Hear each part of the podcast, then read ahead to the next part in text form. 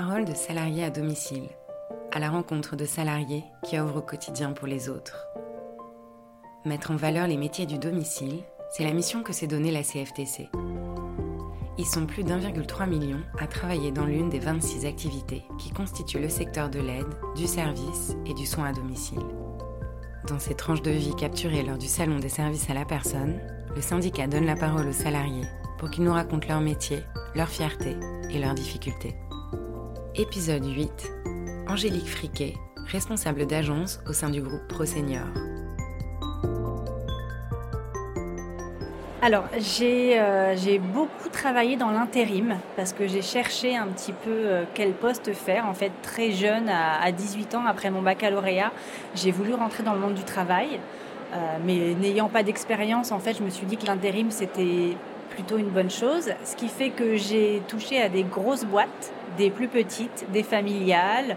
Et par hasard, je suis arrivée par une mission d'intérim dans une résidence pour personnes autonomes et valides.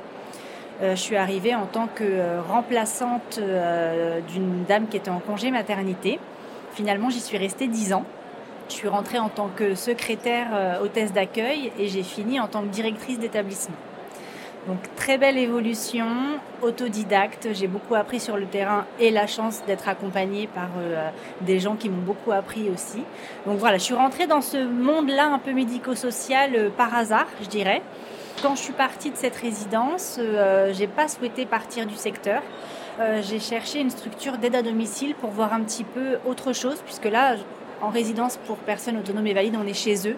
Là, on intervient chez eux. Voilà, c'était un petit peu de l'autre côté du métier. Et euh, donc, j'ai travaillé six mois dans une structure d'aide à domicile. Ensuite, j'en suis partie et je suis arrivée chez Pro Senior, où je suis actuellement il y a sept ans. Donc, je suis vraiment arrivée dans le métier par hasard sans connaissance au préalable. J'ai vraiment tout appris sur le terrain. Je suis rentrée en tant que responsable de secteur. Au bout d'un an, j'ai été responsable adjointe et je suis maintenant responsable d'agence depuis euh, deux ans. En tant que responsable d'agence, aujourd'hui, on fait énormément de management. Je manage une équipe d'environ 48 euh, intervenantes sur le terrain. J'ai également euh, sous ma coupe deux encadrantes, ma responsable adjointe, puis une responsable de secteur et une psychologue qui est là deux jours par semaine avec nous. Ça fait du monde. Le, management, on va dire que c'est vraiment euh, la grosse partie du travail. Ensuite, il y a la gestion de l'agence, il y a le développement de l'agence, il y a tout ce qui va être mis en place pour essayer d'innover. Il y a la partie RH, il y a la partie commerciale, euh, la partie recrutement qui aujourd'hui nous prend beaucoup beaucoup de temps parce que voilà, c'est un secteur en tension. Il y a beaucoup de turnover dans notre métier, donc il faut euh, impérativement euh, avoir un vivier de candidats qui doit être qualifié, qui doit avoir de l'expérience. voilà, aujourd'hui c'est compliqué parce qu'on doit faire preuve de discernement. On a des besoins, mais on ne peut pas non plus embaucher euh, n'importe qui qui n'a pas d'expérience. C'est un peu aujourd'hui euh, voilà, la difficulté euh, et ce qui nous prend énormément de temps parce qu'on est plusieurs sur le recrutement, c'est quotidien. Alors aujourd'hui, je dirais que ce qui nous rend fiers, c'est de continuer à apporter à nos bénéficiaires de l'humanité parce qu'on est dans l'ère du numérique depuis déjà pas mal de temps même si on se dit euh, que les enfants, les petits-enfants sont parfois à l'étranger et avec le numérique, les Skype, les, enfin, ils peuvent se voir et c'est vrai qu'ils restent toujours un peu proches. C'est vrai, on va dire en théorie, mais en pratique, les personnes âgées sont encore très liées à un geste, à un regard où bah, quand on est à travers un écran, on ne ressent pas la même chose, à de l'écoute simplement. Et c'est vrai que voilà, par, par l'ère du numérique, le téléphone, les gens sont pressés, les familles sont pressées et prendre le temps avec eux, de les écouter et d'essayer de comprendre parfois ce qui ne va pas. Euh, aujourd'hui, c'est ce qui manque. Donc, c'est vraiment ce que nous, euh, on transmet. C'est vraiment ce que nous, on recherche aussi, même lors de nos recrutements. Il faut avoir cette espèce de sixième sens qui va être de vraiment se poser quand on sent que la personne en a besoin. Et, c'est ce, de continuer à créer ce lien. Parce qu'aujourd'hui, malheureusement, alors on l'a vécu malheureusement avec l'époque du Covid où on a tous été isolés, ça a été très douloureux pour beaucoup de personnes. Là, aujourd'hui, on veut euh, que ce lien soit toujours là, on veut qu'il reste de l'humain et que ça ne soit plus euh, que des avatars avec nos semblants de tête sur le numérique, même si on sait que c'est l'avenir. Voilà, pour eux, c'est encore très compliqué. Alors, quand nous, on aura leur âge, j'imagine que le numérique nous fera absolument pas peur, on aura grandi avec, mais il y aura certainement d'autres innovations euh, avec lesquelles on aura du mal euh, à évoluer. Donc voilà, aujourd'hui, je pense que notre rôle, c'est peut-être d'évoluer un peu moins vite pour continuer à rester euh, en phase avec leurs besoins.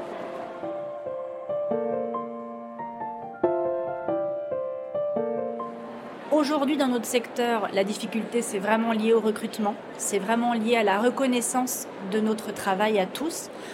D'abord pour les auxiliaires de vie sur le terrain, c'est une certitude, la revalorisation de leur poste. Au-delà de leur salaire, il y a vraiment la considération, euh, on l'a vu encore une fois pendant le Covid, elles ont été en première ligne au même titre que les infirmières et pour autant on a eu du mal à en parler, enfin ça a mis du temps. Donc il y a vraiment la reconnaissance de, de ce métier qui est un très beau métier et aujourd'hui on a de la peine à recruter parce que ben, même si elles ont la vocation, c'est des petits salaires à la fin du mois, c'est des grosses journées, c'est physique. Euh, pour celles qui sont en transport, il y a quand même énormément de fatigue. Tout ça, je pense que c'est à prendre en compte. Donc c'est vraiment la difficulté aujourd'hui d'avoir du personnel qui va être qualifié et qui va aimer faire ce métier. Après, euh, la difficulté, je dirais en soi, il faut qu'on fasse preuve d'adaptabilité. On n'a jamais la même journée on peut arriver en ayant euh, en tête 10 choses à faire ultra importantes. Et puis on arrive et on a euh, quelque chose de terrible qui arrive, on a un décès auquel faut faire face. Il faut quand même qu'on ait euh, un sang-froid parce que face à ça, on se doit, nous, même si on est touché, de pouvoir soutenir la famille qui est dans une détresse terrible, également nos salariés à qui on demande beaucoup, qui passent beaucoup de temps auprès des bénéficiaires. Donc voilà, en fait, c'est vraiment euh, ces difficultés-là où on sait qu'on a énormément de priorités. C'est pas toujours évident parce que du coup, on a nous aussi euh, bah, notre fatigue, on a nous aussi parfois notre sensibilité où c'est des situations qui sont compliquées et pour autant, voilà, on doit être un petit peu euh, un rock en fait pour que chacun puisse se dire bon bah voilà on se on, sait qu'on est soutenu on peut se raccrocher à la responsable euh, donc euh, voilà ça peut être ça aujourd'hui la difficulté à mon poste à moi. Après bien évidemment dans les autres postes il y a d'autres difficultés différentes.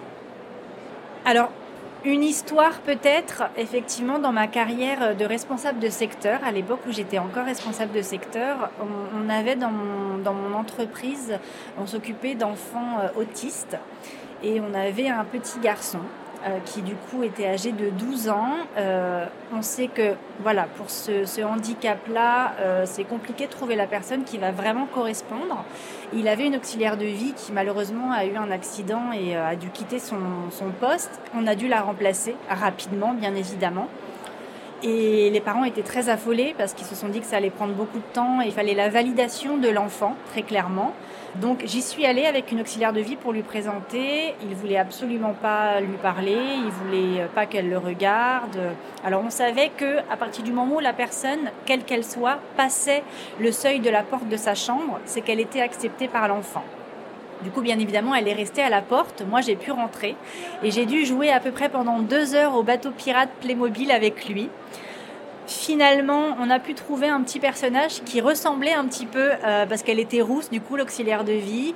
Je lui ai donné le prénom de l'auxiliaire de vie. On a créé une histoire autour de ce personnage-là auquel il s'est attaché finalement lors de ces deux heures.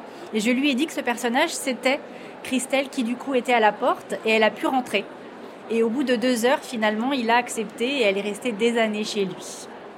Voilà, ça a été euh, une très belle histoire parce qu'on sait que c'est douloureux, même pour les parents, c'est compliqué, qu'il faut prendre le temps et qu'aujourd'hui, malheureusement, on est pris par le temps.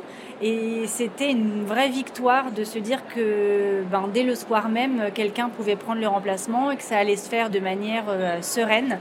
Et euh, la maman s'est mise à pleurer. Enfin voilà, c'était vraiment une, une très belle histoire dont je suis plutôt fière aujourd'hui.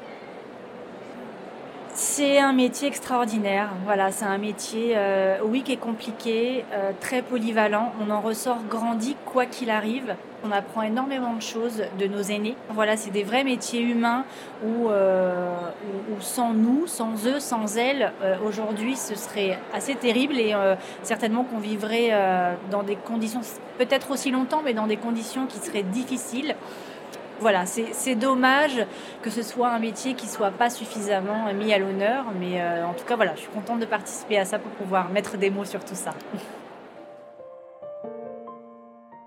Merci à Angélique pour son témoignage et à la CFTC, le syndicat constructif qui défend ses salariés de l'aide, du service et du soin à domicile, de produire ce podcast.